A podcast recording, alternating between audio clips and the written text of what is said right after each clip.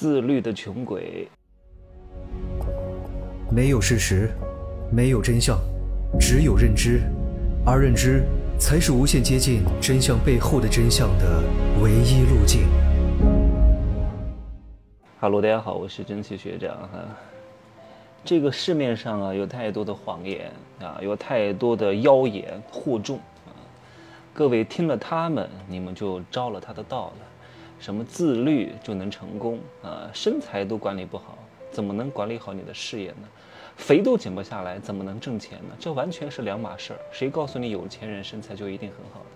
身材很好的人，大多数都是穷鬼。那照你这样的理论，6块腹肌、2两肉、屁股又翘的人啊，身材特别好的人，满身肌肉的人，都是有钱人了。大多数都是穷鬼。他妈的！我早上发了一个朋友圈，说我今天起来之后做了一个空腹有氧，然后我又做了200个仰卧起坐，然后晒出了我的6块腹肌。很多人说，天哪，你这么坚持能不成功吗？各位，我健身都很多年了呀，啊，我最穷的时候也在健身呐，我大学就在健身呐，我最穷的时候是2013年、14年，我住在民工中转房，跟那些送外卖的，跟那些送快递的，跟那些民工住在一块儿，我没有任何歧视的意思哈，只不过是通过这个举例来证明我当时的生存状态啊！我那个时候上班啊，上了1年，是我最穷的时候，刚刚大学毕业，在北京啥人也不认识，平时接点活也挣不了多少钱，上个班一个月拿5000块钱，换了3份工作，我真的是找不到好工作，我是真的不适合上班，上不了班啊！我住在这么破败的地方。我每天下了班还坚持去运动，虽然说那个时候身材没有现在好，但是我还是有这个观念的。每天呢，作息也是非常之规律的。那为什么我那个时候没钱？为什么呢？难道是因为我不够自律吗？我依旧很自律啊，11点睡觉啊，每天运动啊，对吧？每天管得住自己啊，在办公室坐着，坐一会儿就站着呀。我为什么不能成功呢？各位，真好玩。自律是分好多种情况的。很多人是因为他挣不到钱，因为他没办法通过事业来证明自己的成功，他总要搞一些歪门邪道啊，美其名曰，哎呀，我都挣不到钱了，那我去运动运动，我把身材练得好一点，来安慰一下自己，我依旧还是很努力啊，有用吗？换不到钱的。6块腹肌能换到什么钱？有6块腹肌的人非常之多，有6000万的人，我都不说6000万了，600万的人，我都不说600万了，60万的人。60万我都说多了，很多6块腹肌6万块钱都没有，练来有什么用？天天练得开心的要命，安慰自己特别努力。各位，那种所谓的自律都是歪门邪道。你看那些跳广场舞的大妈，比你更自律，6点钟就起来去跳舞了，晚上还跳一波，一天练2回，不还是没钱吗？不还是没，还吵死人的，天天的，对不对？你不要把自律弄错了。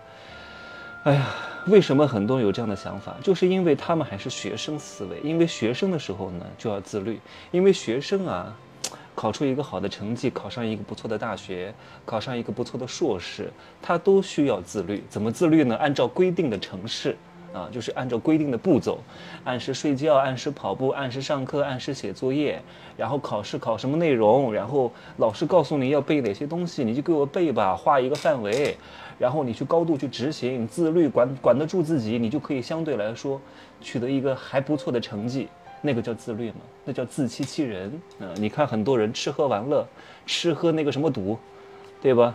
大腹便便照样有钱，不是说人家管不住自己的身材，人家就不可以有钱啊！人家很油腻，但人家照样有钱，因为人家非常清楚什么事情能赚钱，精力应该放在哪里，哪些事情是解决人生最重要的问题的。而不是搞些歪门邪道，啊，下个班啊去健个身啊，遛个狗，周末去参加个什么 party， 搞个什么野外的郊游啊，然后看个什么电影，搞得自己很文艺范儿，搞得自己多热爱生活，搞得自己多自律。钱呢，1毛钱都没有，5000块钱1个月，还天天以为自己多了不起的很，对不对？各位为什么会有这样的认知？就是因为各位自媒体看多了，很多人没什么钱的，大学一毕业就开始做自媒体，天天化了个妆，天天搞得跟鬼一样。对吧？天天晒个6块腹肌，然后说一些大道理，这些人的话能信吗？各位，不要看这个人的粉丝多。我今天还发了一个朋友圈啊，现在很多这种所谓的自媒体达人，搞什么美妆的，天天粘贴复制，搞这个搞那个的，讲一些不痛不痒的，晒个什么身材的，挣不到什么钱的，接不到什么广告的，没有什么影响力的，不是有粉丝就有影响力，你顶多是看一看，你会被他影响吗？对吧？你会被他买单吗？你不会，你只是看一看，他们还真他妈以为自己是明星了，是不是？还真以为自己是真网红了，兜里有几个钱自己心里非常清楚，只不过不好对外面讲而已。但是呢，他们要天天在媒体上叫嚣说，哎呀，我要健身啊，我要那个自律，对吧？你看我多热爱生活，我又搞了这个搞了那个。他们没什么钱的，真正很多有钱人是不可能在网上讲这些东西的。我之前也是不做自媒体的，我之前都是在线下拼命干活，累积好了自己的多年的经验和商业模式，挣到了第一桶金之后，才慢慢的开始在自媒体上去讲话的，做一些输出的。我以前都不敢讲，因为我的受众啊，他不是那种特别小白的人，我都不建议学生跟我有什么深度链接。学生啊，你就把我的喜马拉雅听完就已经够用了，能够超越你同龄人至少10年的时间，对吧？我跟我深入沟通学生，我不建议你跟我见面。凡是能够跟我见过面的，就知道我的真实水平是什么样啊！有很多人是不能见面的，一见面就露怯了啊，他只能活在线上。很多口罩帅哥和美颜美女也只能活在线上，见光死。不能讲话，不能做动作，没有思想，没有灵魂，全都是装大尾巴狼。这种人只能活在线上。你说，这种人你跟他线下见面，他一见面他就破功了。我是完全无所畏惧的，谁来我都可以谈。我面对面谈过1万个人啊，对吧？我做那种沟通成交、招商大会，我讲了多少场啊？真的是3教9流，上至很多很厉害的人，我就不说，不方便说哈。我全部都接触过，全部都有生活的经历和沉淀。所以你才能够得心应手，你才能够叫什么应对自如。我在这么多年的经历当中，我看到过很多自律能力不输于我的人啊。我说的是不输于我，但是想超过我，确实我没见过几个。他们过得也非常一般，他们也很自律的，每天运动，每天保持身材，每天护肤，这个不能吃那个不能吃，对吧？还每天非常自律的上下班呢。结果呢，一个月也就1-2万块钱而已。这还算好的，很多人估计都已经被开除了。